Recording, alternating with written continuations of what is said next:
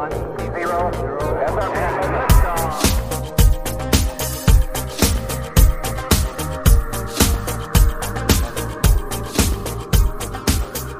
Hey guys, welcome to Filter. On this show, we recognize that the world can be a confusing place to live in. So what I seek to do is to equip you to live with biblical clarity in our confusing world so that you can face the chaos of life with wisdom, integrity, and courage. Christians in the West are living in what has frequently been called a post-Christian society. As the influence of Christianity continues to wane, Christian communities find that they are increasingly marginalized for holding to their biblical beliefs. We feel disoriented in an alien culture and are sometimes even addressed with opposition from the world. These trends have no sign of slowing down. Therefore, it is as important as ever that Christians learn how to endure with the diffi- through the difficulties and sufferings of life with courage. On this episode, I'm going to share with you a talk that I recently gave at the DEFEND Conference at New Orleans Baptist Theological Seminary. The title of that session was Into the Storm, Valiant Faith in Tumultuous Times. In part one, you will learn about the necessity of courage in Christians today and about the meaning of courage. If you'd like to download my notes from that talk that includes all quotes, references, and so on, I'm offering them to my podcast listeners for free. Just visit the link to the show notes in the description below, and you can get that download.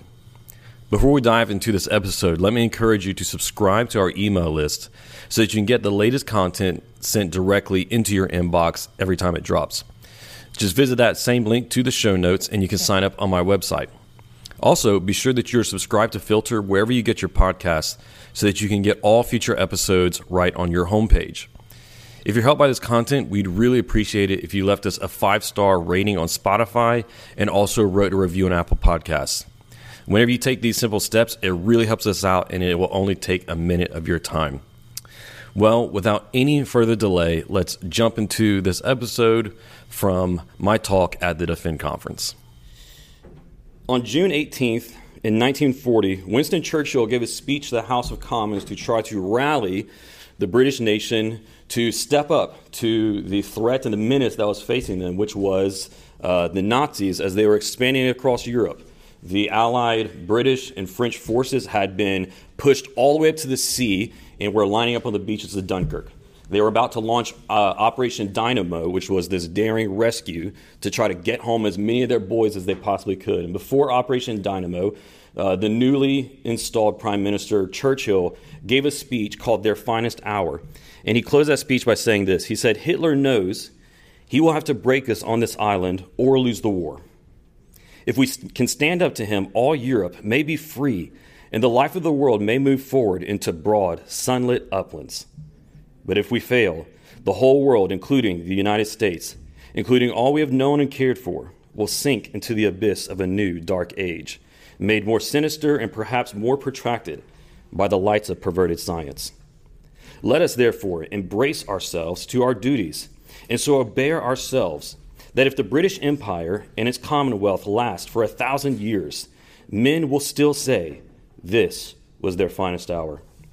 Whenever I first read this quote, it made me reflect on how we as well are standing, what I believe we as well are standing at the abyss of a new dark age. I believe that we as well are, in a sense, pushed up on the beaches uh, with forces that are against us as we are living in a culture, as we are living in a Western society which has increasingly over the past several decades moved away from its Christian foundation or consensus, however you would like to say that, and has become more and more uh, post-Christian, or we might even say has become more and more opposed to the Christian worldview, and especially to anyone who holds to a uh, biblical, orthodox, traditional view of Christianity.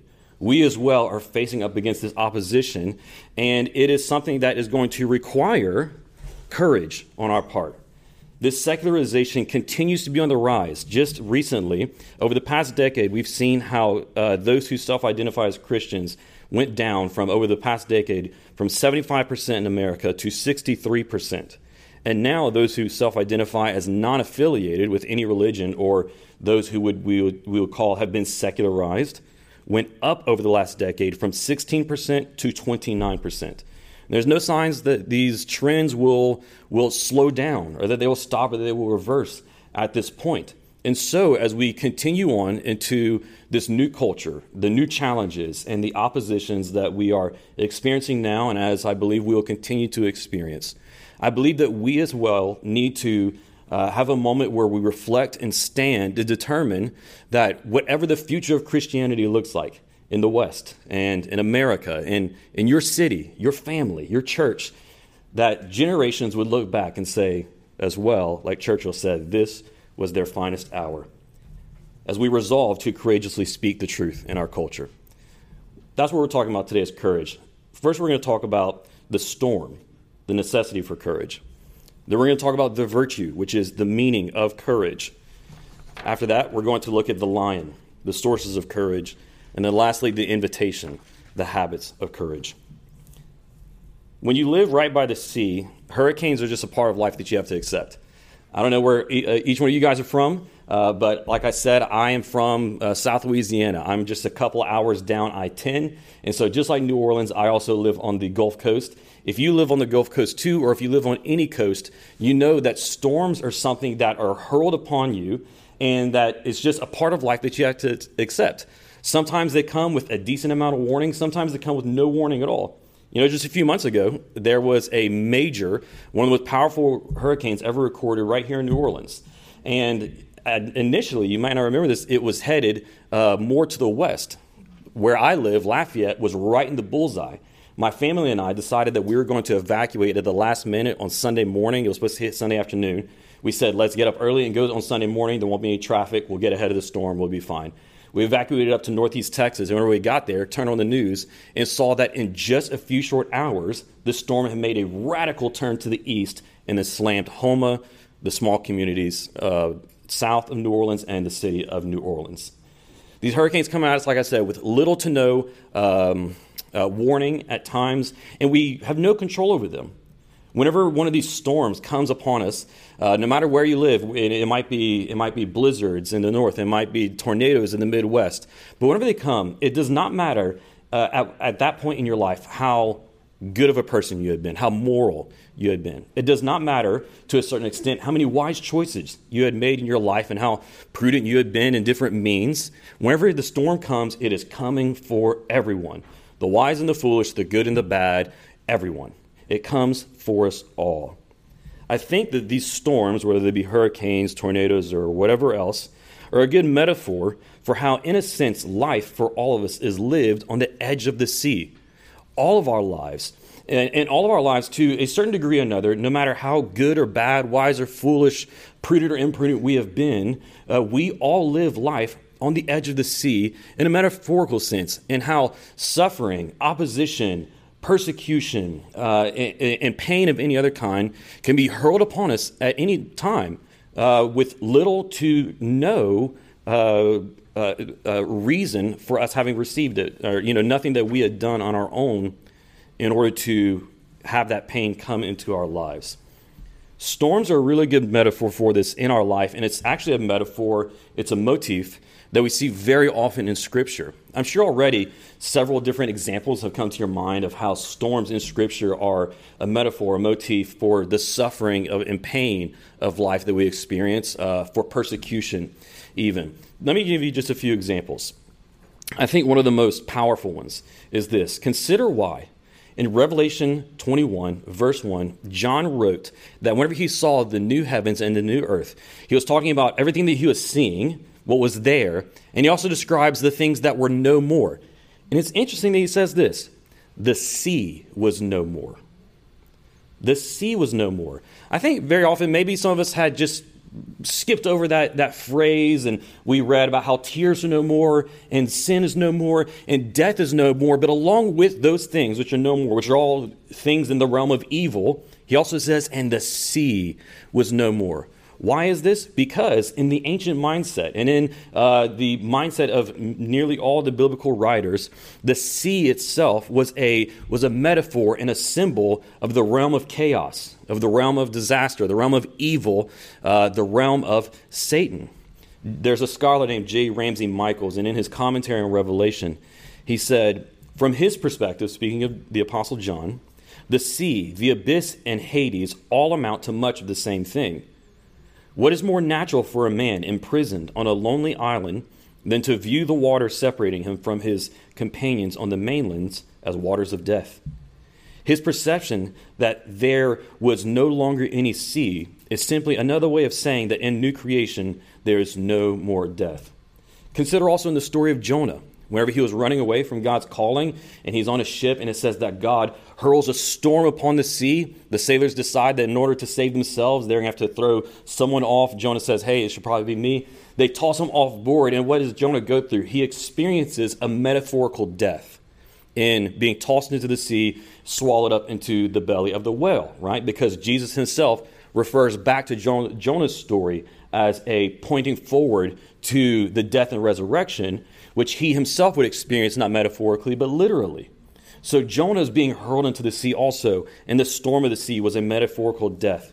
Think uh, one more example. In Acts twenty-seven and twenty-eight, we have the seafaring journeys of Paul, as he was uh, on his way to see Caesar and to make an appeal to Caesar uh, for the, the case that he was going through. And whenever they go out onto the sea, it's the first time that we have an example of, uh, or, or a story about them traveling on the waters. They go through storms and maelstroms and chaos. Once again, not just in our own poetry, but also in Scripture, the storms are a metaphor for the hardships and the pain of life. There's two different categories of storms, or types of storms that you might go through in your life. Two different types of suffering. The first one is what we might call tragedy. These are the sufferings that are not caused by any direct, nefarious intent of any person. These are things which are just the consequence of living in a broken world. These are things like animal suffering. Whenever we see uh, you know, a, a lion devour a gazelle, or, or hyenas devour a zebra, whatever else it is, and the extreme pain that that animal goes through, this is not evil, right? Because there is no malicious intent on the part of those animals. They do not, uh, they do not bear moral culpability for that. It is just the way that nature is. Yet it is still suffering. It is a tragedy. Things like sicknesses, diseases that we that we get that were not due to any choice of your own, or not due to anyone sinning against you. It's just a consequence of living in our broken world. Uh, also, accidents would be included in this. The tragedies that, that take away life that, once again, was not the ne- necessarily the fault or intention of any one purpose. It was, person. It was just an accident. These are the tragedies we experience in life. This is one kind of suffering, tragedies. The second kind of suffering that we might experience in life, as opposed to tragedies, are malevolence. This is the pain that is caused by the direct intent of a person. This is what uh, Francis Schaeffer used to describe as man's inhumanity to man. Examples of malevolence are obvious, and they are many. They are things like murder. Obviously, there are things like abuse, whether that be uh, one individual abusing another, whether that be a leader abusing a community, or so on. There are things like theft. There are things like uh, religious persecution against Christians or any other uh, religious group. There are things like even manipulation. Whenever you experience uh, emotional or psychological manip- manipulation, this is an example of malevolence. Or things like slander, or, or being lied to or lied about, and so on. These are this is harms which are caused to you or to an individual or group by the direct nefarious intent of another person or group or power. So these are the two types of tri- uh, of sufferings and pains that we experience in our world. Those tragedies, just the consequence of living in a broken world, and then malevolence. You can experience either tragedy or malevolence either as calamities, something that uh, comes upon you quickly, fully, out of nowhere, but then it passes, though the healing might take a while, right? There's the ongoing effects of that. But the suffering comes and then it goes, much like a hurricane, right? Uh, but then there are also chronic conditions, the ongoing uh, tragedies that you experience, whether that be like, like a tragedy of a sickness, a disease that is not something that is there and gone, but something that stays with you. The cases of ongoing years, decades of abuses, manipulations, and so on.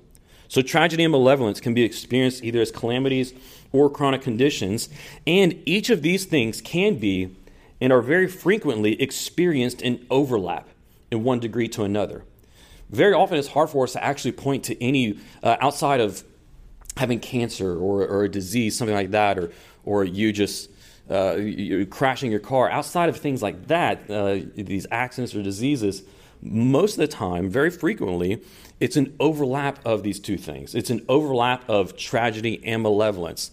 Uh, really, the most horrible and some of the most difficult of sufferings are whenever a, a malevolent person takes advantage of the tragedies of life in order to inflict suffering. This is how the worst of torturers, the worst of dictators, the worst of abusers operate. They identify the weaknesses and vulnerabilities that exist in a person or just in us as people, and then they exploit those weaknesses, vulnerabilities, uh, insecurities in order to inflict pain. And so in that sense, there's a overlapping. These are the different types of storms, of sufferings and pain that we experience in life. And once again, what I want to drive home and just try to show how this uh, really works and, and, and, and operates in our life is this, that you don't have to live on the coast to live on the edge of disaster. Tragedies, malevolence, whether they come quickly or whether they are slow burning and they uh, endure, are, are, are possible to happen to us all. Once again, regardless of our intelligence, regardless of our morality, and so on. It makes you question, is life a land journey or a sea journey? I think that really often uh, we consider that life, or we, we think of life as if it was a land journey. If you're on land and there's a storm coming, then you can run to shelter. You can go inside of a house. You can go to a basement. We don't have those in South Louisiana. Uh, they would they would flood quickly. Right? You'll go into a basement. Uh, at the very least, if there's rain and wind, you can go under a tree or or, or something else uh, uh, of the sort, right? That's what it's like when there's a, you're on a land journey. But if you're on a sea journey and chaos comes upon you, there's nowhere to go. There's nowhere to escape. Life is not a land journey, friends. It is a sea journey. There's nothing that you can do to stop or to escape the vast majority of the storms of life. Yes, there are some that we directly bring upon ourselves, but that's not the ones I'm talking about here.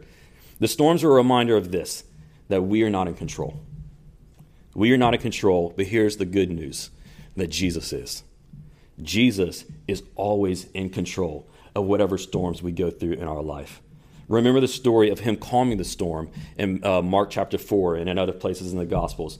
Whenever they were uh, making their way across the Sea of Galilee, Jesus is asleep in the boat and they're afraid that the wind and the waves are going to overtake them. I want to remind you of something. We're going to talk about this more in a second, but I just want to point it out here.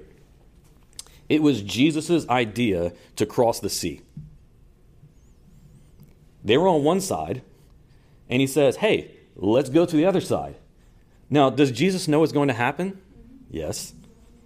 It was his idea to cross. It was his idea to take his disciples into that storm. He was in control from the start. He didn't take control once they woke him up and he calmed it. He was in control from the very start. We are not in control, but Jesus always is, and that is good news for us. So here's the challenge that faces us. Since we are not in control, whenever a storm comes upon you or your family or tragedy strikes your community, what are you going to do? We need Christians who have a valiant faith. We need Christians who have a resilient faith. We need Christians today because of the storms of life, whether they be the tragedies we experience or the opposition, persecution we face. We need Christians who have sharp minds, but also warm hearts that melt with compassion and broad shoulders, which can shoulder the burden that comes with living in a life that is a sea journey. So, let's consider what this courage means that we all need. Back in nineteen eighty-one, President Ronald Reagan was giving remarks during a Medal of Honor ceremony. And during that uh, ceremony, he made this remark, uh, and it, it's something that he, that he made a few times, but in this ceremony he said this, uh, reflecting on the soldier that they were uh, giving this medal to for his heroism and gallantry. Reagan said, "Where did we find such men?" He said this in a few different speeches, reflecting on uh, especially uh, P O Ws and veterans that he had met from the Korean War and, and the stories they got to hear from them. And he said, where did we find such men? In his question and in what we hear in that question, it evokes awe and wonder because this is something that courage has always done. Courage always, since the beginning of time and in every society, has been something that evokes awe and wonder. Why? What is it? What is courage? Courage is something that has been a classical virtue in nearly every society across the world throughout all of history. If we go back to the ancient Greek philosophers, we see that courage was one of their uh, primary virtues. It was one of the cardinal virtues for uh, one of the most famous of all Greek philosophers, Plato. Uh, for Aristotle, uh, he described courage in his in, in his system of ethics and, and, and virtue. Everything was graded upon, you, you can think of it as a spectrum. And for every virtue, there were two extremes, right? An extreme of excessiveness and an extreme of deficiency. And he said every virtue is found but in the golden mean. What that means is right in the center. Right, where there's no, where there is not excessive and it is not deficient. And so he said, so courage as well, one, being one of the cardinal, one of the most important virtues, is found in the golden mean between shameful fear, being the deficiency side, but then also on the excessiveness side, brash recklessness. We often think of courage or bravery as really just that. We think of it as just brash recklessness, as the kind of person who, to use an easy example of, of war, battle, or whatever else, the kind of person who, in really an almost psychotic state, can just run into a, a hail of bullets or into uh, a, an opposing army with their swords and spears coming at them with no concern for their safety at all. That's not necessarily what, what courage is. Courage doesn't mean just recklessness or just sheer fearlessness either. Because let me give you this example. Hang with me. Terrorists show a certain kind of fearlessness whenever they hijack an airplane or whenever they uh, employ a, a suicide vest or do any other kind of, uh, uh, uh, of thing to cause harm to people, but then also to really give up their own bodies and lives in, in the service of that mission, right? There's a certain type of fearlessness at work in that terrorist actions. But do any of us call that person courageous, brave, or worthy of emulation? No, we don't, right? We would call that uh, recklessness. We would call that just sheer fearlessness, and especially this. We would call it fearlessness uh, for the for the wrong reasons, for the wrong motivations, or for the wrong values. You see, here's where I think it's very important, and this is something we don't necessarily don't see quite as much in the ancient philosophers, the idea that courage must be understood in light of the other virtues. Courage must be understood in the light of the other virtues and must be understood in light of the values that support it. Because courage is not just recklessness um, or fearlessness, but it is um, it is facing fear, it is facing danger, calamity for the right reasons, right? To uphold the correct values. Courage is something that requires wisdom in order to determine what ought to be feared and what not ought to be feared, and when to face that fear and when not ought to, right? This is something that uh, C S Lewis does extremely well. He connects courage to the other virtues in a couple different places in his writings. In his memoir, Surprised by Joy, he wrote, as Johnson points out, where courage is not, no other virtue can survive except by accident. Being that courage is that, uh, we might say, keystone, cornerstone virtue that holds together all the other ones. He goes on to say, because without courage, then, then chastity or honor or any other virtue, which goes away at the moment of any you, you know uh, opposing condition, well, it, it was fake to begin with, right? That's my summary of what Lewis said. He was much more eloquent. In the Screwtape Letters, he said this, the undisguisable issue of cowardice or courage awakes thousands of men from moral stupor. Courage is not simply one of the virtues, but the form of every virtue at the testing point, which means at the highest point of reality. A chastity or honesty, or, oh, this is the quote, I got it wrong. A chastity or honesty or mercy, which yields to danger, will be chaste or honest or merciful only on conditions. Here's my definition of courage. A person behaves courageously when he or she chooses a course of action based upon a certain set of values or ideals against immense pressure to follow an alternative. Therefore, courage is doing what is right when urged to do what is wrong.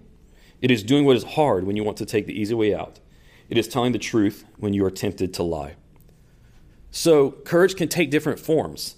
The most obvious ones that we point to are examples that I've already given, where, where, where soldiers run into battle and they, they go towards action and they, they sacrifice themselves for their comrades or brothers or nation, wherever it might be. These are the types of courage that we often label as valor or bravery. But there are also other types of courage. There is the type of courage like we see in, in uh, George Washington. Before he was President Washington, whenever he was General Washington, leading the Revolutionary Army through the War for Independence, and against all the setbacks and against all the opposition and against all the, the, the failures and many battles that they lost, he continued on. Every time he was, he was tempted to quit, instead, he continued on, so that one of his uh, contemporaries described him as possessing, uh, quote, a cabinet of fortitude. Fortitude, endurance, perseverance. These are other forms of courage that we that we uh, that we might see displayed in life. They're the types of courage that continue on.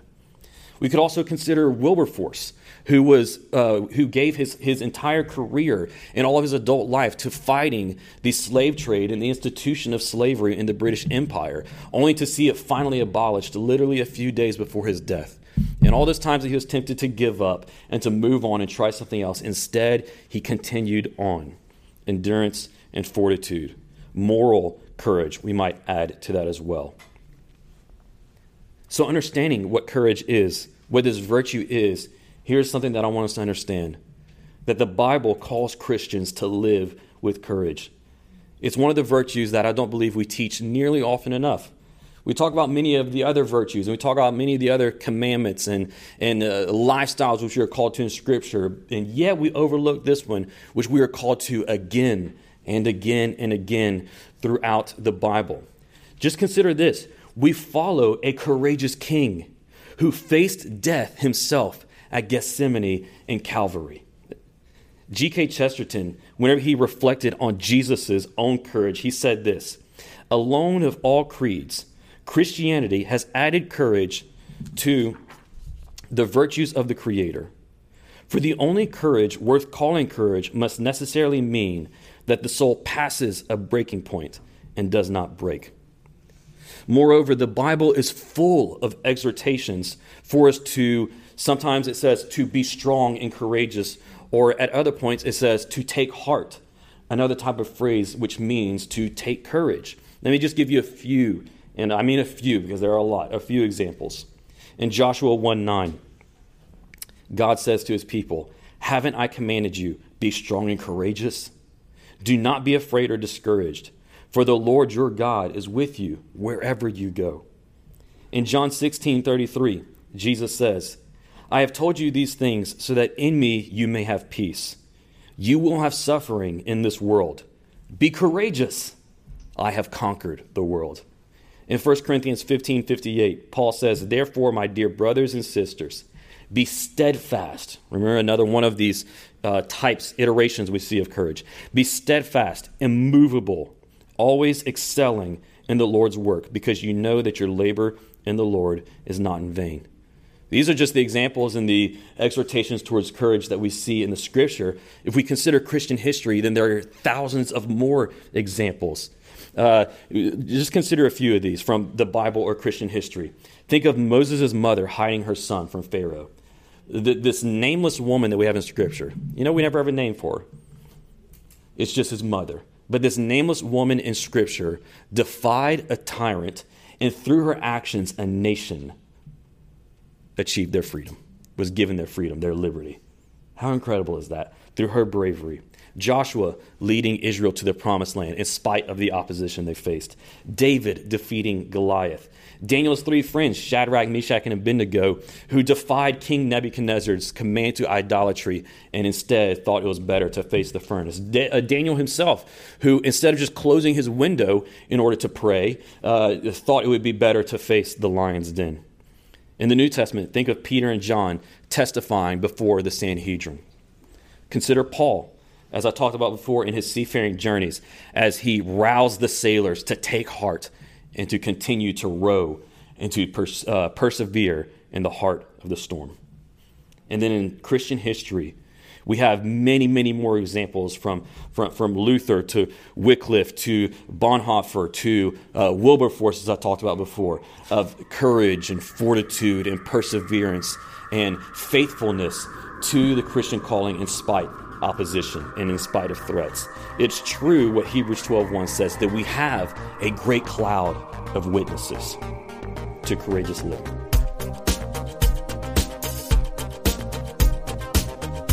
Thanks for listening. I hope this episode provided you with biblical clarity to live with confidence in our confusing world. If you enjoyed this episode and you'd like to help support the podcast, please share it with others, post about it on social media, or leave a rating and review. To catch all the latest from me, you can go to my website, aaron champ dot com. While you're there, subscribe to my newsletter so that you can be updated anytime I share new content. You can also follow me on Facebook, Instagram, and Twitter at Aaron M. Champ. Thanks again, and I'll see you next time. Until then, hold fast to the end.